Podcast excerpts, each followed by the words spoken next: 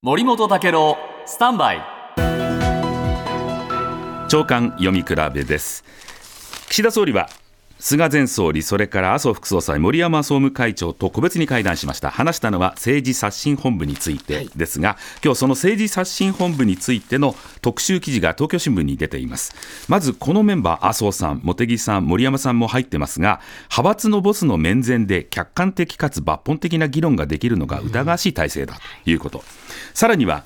最大派閥の安倍派が最多の10人入りましたが、その10人の議員のうち複数に裏金疑惑が浮上していると いうことですよね。それについては岸田総理は特定の人間を排除する排除の論理は適切ではない、こう言いましたが、市民の声、女性は、岸田さんは排除は不適切と言いますが、この場合は排除が適切なんじゃないですか。そして刷新されるべきなのはこの人たちではという20代の男性会社員の声も載せています。さらに厳しい声というのは青山学院大学の八田真二名誉教授。集団万引きした人間に万引き防止策を考えさせるようなものだ。本気で信頼に値する改革案を出したいなら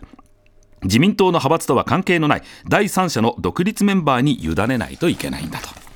今日毎日新聞の一面のコラムではあの台湾の選挙から話を結びつけています。35年前に民主化して今その民主化が伸びているというのが例えば女性議員の比率の高さそれから政治の透明化。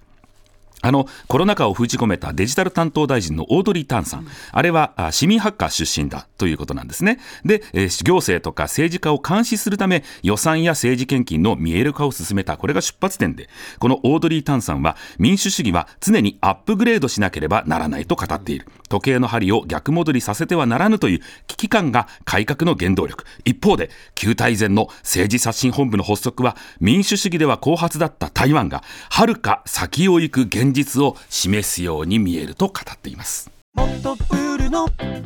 スポットライト。誰一人取り残さない社会をキーワードに。ゲストをお招きしながら勉強するやつ。みんなで考えてゆこうスポットライト。毎週金曜夜9時配信スタート